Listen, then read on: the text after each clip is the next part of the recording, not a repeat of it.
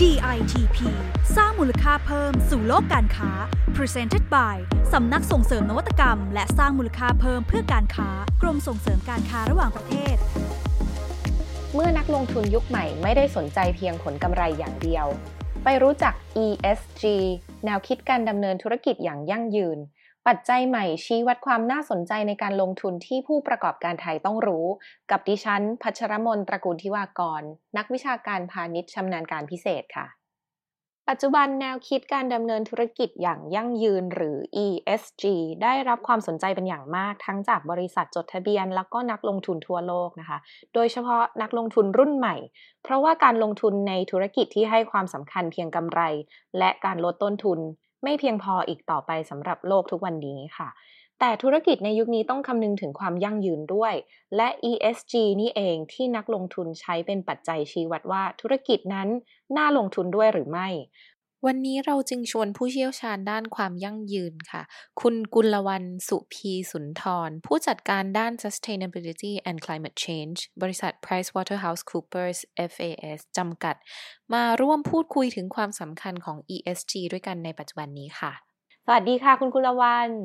สวัสดีค่ะ สวัสดีค่ะ ท่านผู้ฟังนะคะ สวัสดีค่ะพี่ขิงนะคะ แล้วก็ยินดีนะคะที่ได้รับเชิญมาพูดคุยกันวันนี้นะคะ ในเรื่องของ ESG นะคะ ก็ทำงานอยู่ที่ PwC นะคะเราจะทำดูแลเรื่องของ sustainability and climate change นะคะก็คือการจริงๆแล้วภาพใหญ่คือการวางธุรกิจนะคะกลยุทธ์ทางธุรกิจเนี่ยที่ผนวกตัว E ตัว S ตัว G หรือเรียกอย่างหนึ่งว่า sustainability เนี่ยเข้าไปในการทำธุรกิจนะคะคือคืออยากให้มันเป็นเนื้อเดียวกันนะคะกับการทำงานของธุรกิจค่ะ อันนี้ก็จะเป็นงานประจำนะคะที่ทำอยู่ที่ที่ PwC เนี่ยมา 7 ปีแล้วนะคะแล้วก็งานอดิเรกแล้วกันค่ะ งานอดิเรกนี่ก็คือเป็นมีการทำพอดแคสต์นะคะ โดยมีช่องที่ชื่อว่า SOS Sustainability 101 นะคะ ก็จะเป็นช่องที่ ทำขึ้นมาเพื่อจะเรียกว่าเผยเผยแพร่ข่าวสารที่เกี่ยวกับเรื่อง ESG หรือ Sustainability ไม่ว่าจะเป็นในมิติของชีวิตประจำวัน หรือแม้แต่ในมิติของการทำธุรกิจ หรือเป็นภาพใหญ่เชิงนโยบายนะคะ ก็จะเป็นออสองอย่างที่ทำอยู่นะคะ ตอนนี้ค่ะ ยินดีมากที่มาร่วมพูดคุยกับเราในวันนี้นะคะ จริงๆ พูดถึง climate change ก่อนตอนนี้ก็กำลังเป็นประเด็นที่ ยังไงทุกคนก็สนใจเนาะเราจะเห็นข่าวพวกภัยพิบัติในต่างประเทศเยอะมาก ซึ่งทุกคนก็โยงมากับ ESG ด้วย อยากขอถามคุณฝ้ายค่ะว่า ESG เนี่ยคืออะไรแล้วก็มีความสำคัญแค่ไหนในโลกยุคนี้ค่ะ เออก็อาจจะต้องปูพื้นนิดนึงอะค่ะ จริงๆแล้วสมัยที่ต้องบอกว่าตอนที่ไฟเริ่มทำงานเกี่ยวกับเรื่องนี้อะค่ะ ก็คือสมัยนั้นเนี่ยอาจจะไม่มีคำว่า ESG เป็นเทอมอย่างนี้นะคะ คือสมัยนั้นเราก็จะใช้คำว่า sustainability นะคะ ซึ่งก็เป็นคำที่พูดถึงเรื่อง ความยั่งยืนนะคะ เพียงแต่ว่าในช่วงแรกเนี่ยอาจจะดูพูดถึงความยั่งยืนในภาพใหญ่ในภาพเชิงนโยบายของประเทศในภาพของ UN เขาคุยกันอะไรเงี้ยคนอย่างพวกที่ทำธุรกิจจะรู้สึกเกี่ยวอะไรกับฉันแต่จริงแล้วความยั่งยืนที่ว่าเนี่ยเราพูดในมิติของความยั่งยืนของธุรกิจเราเอง คือคนทำธุรกิจก็อยากให้ธุรกิจเราอยู่นานๆเนาะคงไม่อยากให้ธุรกิจอยู่2อสปีแล้วเราเจ๊งอะไรอย่างนี้หรือเปล่าหรือแค่ 5 ปีเขาอยากอยู่ให้นานๆ ดังนั้นเนี่ยเราก็เอา concept นี้ค่ะมา apply การทำธุรกิจว่าการธุรกิจมันต้อง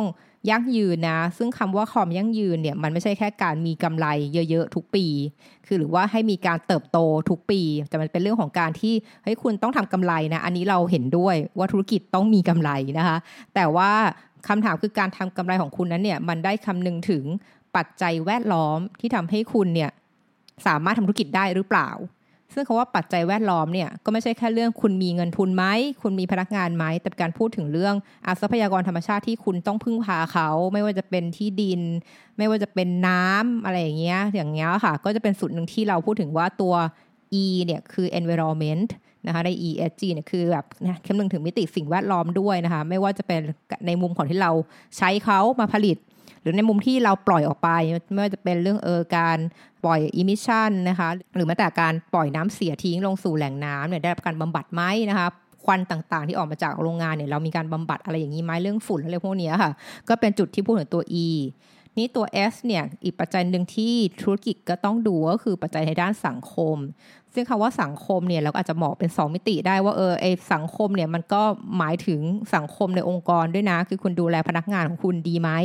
คุณเห็นเขาเป็นยังไง คุณดูแลเขาขนาดไหนอะไรอย่างเงี้ยให้เขามีความสุขในการทำงาน คือตอนนี้มันก็จะไปถึงเรื่องของ well being นะคะว่ามีความสุขไหมอะไรอย่างเงี้ยคือไม่ใช่แค่เรื่องความปลอดภัยเชิงร่างกายแล้วนะคะหรือแม้แต่บางทีก็ดูแลครอบครัวเขาด้วยอะไรอย่างเงี้ยค่ะก็เป็นจุดที่พูดถึงตัวเอสในเชิงสังคม อันนี้เป็นภาพของในองค์กร แต่สังคมที่ใหญ่กว่านั้นคือการดูชุมชนที่อยู่รอบตัวเราอะค่ะ นั่นหมายความว่าการธุรกิจเนี่ยจะอยู่ได้เนี่ยมันก็ไม่ใช่แค่ มีแค่พนักงาน มีแค่ลูกค้าแล้วมีแค่ธุรกิจ แต่มันมีทั้งผู้กำกับดูแลเลกูเลเตอร์ใช่มากมายเลยคำถามคือคุณมีวิธีการดูแลจัดการคนเหล่านี้อย่างไร เพื่อให้ทุกคนเนี่ย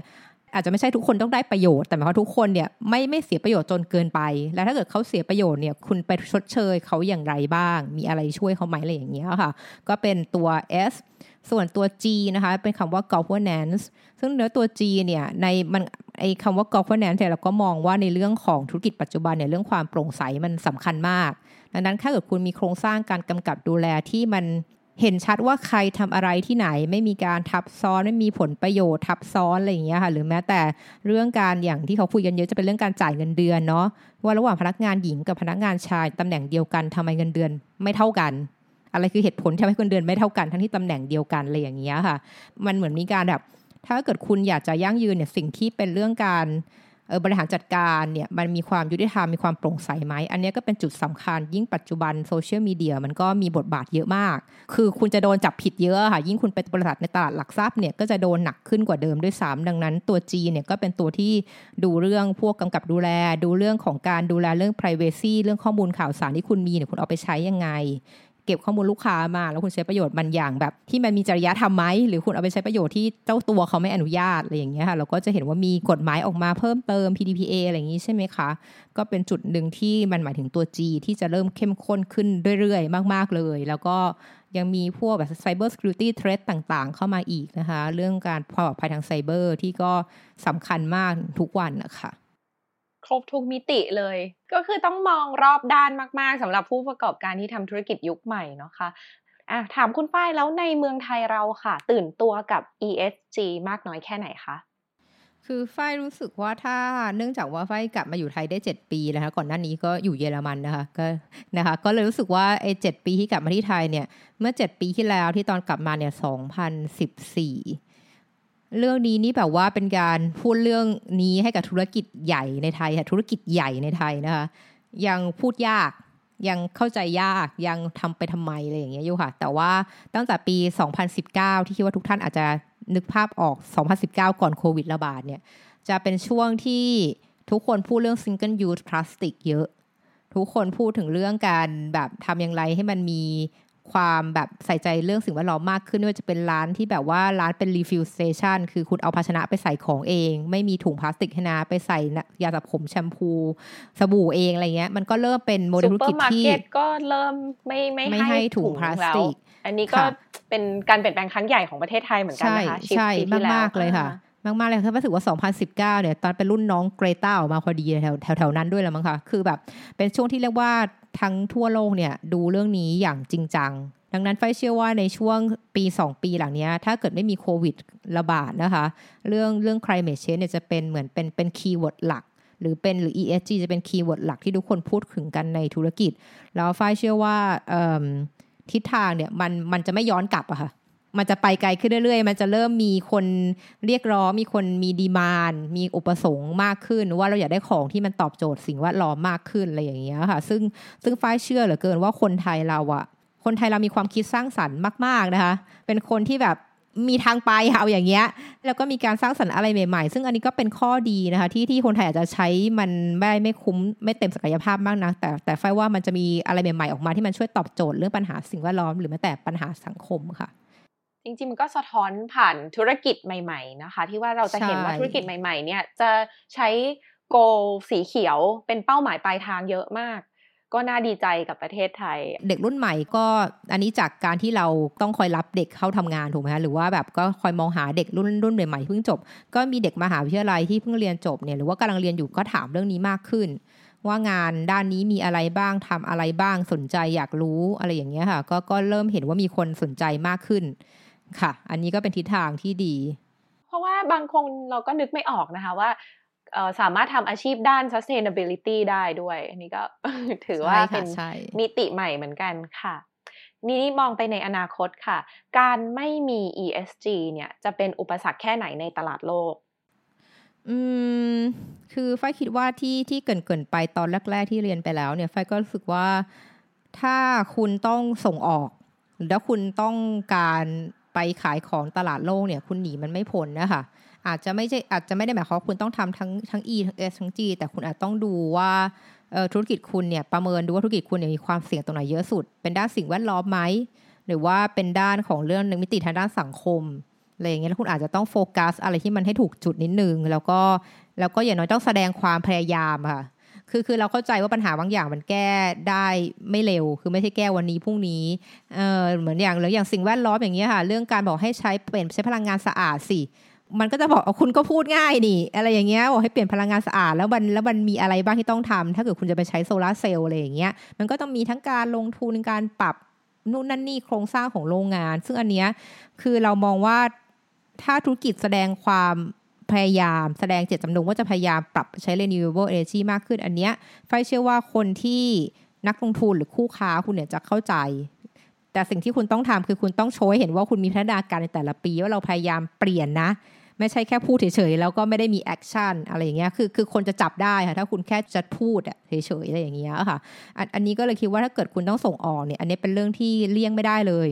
เลี่ยงไม่ได้จริง ๆ แล้วคุณเริ่มช้าเนี่ย มันจะยิ่งเป็นผลเสียต่อตัวคุณเอง เพราะว่าคนอื่นเขาคงเริ่มไปแล้ว จุดนี้เลยค่ะ ก็อยากจะชวนผู้ประกอบการให้มาคิดตามคุณฝ้ายเลยเรื่องเนี้ยค่ะ กลับมาเริ่มโฟกัสให้ดีก่อนว่าจริง ๆ แล้วใน sector ธุรกิจเราคือเราอาจจะไม่ได้จำเป็นต้องเป็นทั้ง E ทั้ง S ทั้ง G แต่ว่าเราลองมาดูว่าอะไรน่าจะกระทบกับเรามากที่สุด เราก็เริ่มง่าย ๆ จากตรงนั้น ใช่ไหมคะเป็นคำแนะนำจากคุณฝ้าย ใช่ใช่เลยค่ะ คือนอกจากที่ผู้ประกอบการโฟกัสเสร็จศึกษา แล้วก็อย่าลืมบอกด้วยที่สำคัญวิธีการบอกให้โลกรู้ทำยังไงได้บ้างดีคะคือจริงๆแล้วเราก็จะอันนี้ตลาดหลักทรัพย์ก็จะมีการพูดถึงวันรีพอร์ตนะคะ คือถ้าเกิดเอาในแง่ของบริษัทที่ระดับใหญ่เนี่ยแน่นอนเขาต้องทำรายงานความยั่งยืนหรือรายงานงบการเงินทุกปีอยู่แล้ว ตอนนี้ก็มีทิศทางว่าทุกบริษัทจะต้องถูกบังคับ ให้รายงานผลประกอบการด้านตัว E ตัว S ตัว G เพราะว่าคุณเป็นบริษัทที่บริษัทมหาชนนะคะดังนั้นคุณอาจจะโดนโดนบังคับเยอะหน่อยว่าคุณต้องทำทั้งทั้งหมดทั้ง E ทั้ง S ทั้ง G เพียงแต่ว่าความตื้นลึกต่างกันตามแต่ธุรกิจอะไรอย่างนั้นนะคะ คือความหนักแต่ละมิติต่างกัน แต่ถ้าเกิดเป็นธุรกิจขนาดกลาง หรือว่าเป็น non listed เป็นเป็นเล็กนะคะธุรกิจที่ไม่ได้อยู่ตลาดเนี่ย อันนี้คุณก็มีความยืดหยุ่นในการเปิดเผยข้อมูลได้เยอะค่ะ ไม่ว่าคุณจะ ปิดเผยจากที่คุณสิ่งที่คุณทำแบบนั่งเขียนว่าคุณทำอะไรไปอะไรเงี้ยแล้วจบก็ได้ หรือว่าคุณจะใช้ framework ที่มันที่ทางตลาดให้ใช้เอามาใช้เอาของคุณก็ได้แล้วคุณก็ตอบแค่บางโจทย์ ตอบแค่บางข้อพอที่คุณทำได้อะไรเงี้ย มันก็ไม่มีใครมาเออฝ้ายคิดว่าไม่น่าจะมีใครมานั่งแบบชี้นิ้วว่าว่าทำไมเปิดเผยแค่นี้หรอกอะไรอย่างเงี้ย เพราะว่าแบบเราก็ทำเรียกว่านกน้อยทำรังแต่พอตัว เราจะไปทำอะไรที่มันมากมายเกินกำลังเราทำไม ถ้ามันไม่จำเป็นนะคะ รู้สึกว่าว่าเห็นด้วยว่าถ้าเกิดทำดีแล้วต้องบอกให้โลกรู้ค่ะ ไม่ว่าจะบอกด้วยทางไหนก็ก็ต้องพยายามทำอะค่ะ อืมแล้วก็เปิดเผยในเว็บไซต์ทั่วๆไปก็ได้ค่ะ ก็วันนี้สิ่งที่พูดคุยกันเนี่ย เชื่อว่าเป็นประโยชน์กับผู้ประกอบการทั้งตั้งแต่ให้ความรู้ไปจนถึงชวน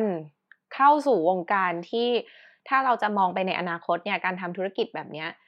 มันจำเป็นสำหรับกลยุทธ์การดำเนินธุรกิจในปัจจุบันเนี่ยจำเป็นต้องคำนึงถึงปัจจัยด้าน ESG แล้วก็ยึดเป็นหลักในการดำเนินธุรกิจเพื่อสร้างมูลค่าเพิ่มให้กับธุรกิจนะคะ จริงๆ อย่างที่คุณฝ้ายพูดก็คือ ESG มันก็มีชื่อต่างๆ กันไป แต่ว่า ในคอนเซปต์ก็คือการที่เราใส่ใจสังคมและสิ่งแวดล้อมที่เราอยู่ เพื่อการเจริญเติบโตไปอย่างยั่งยืนนะคะ ดังนั้น ESG จึงไม่ใช่แค่เรื่องฉาบฉวยค่ะ แต่ว่าถ้าไม่ลงมือทำก็อาจจะตกรถตกขบวนแน่นอน หรือว่าเสียเปรียบจากสถานการณ์โลกที่เปลี่ยนแปลงไปแล้วนะคะ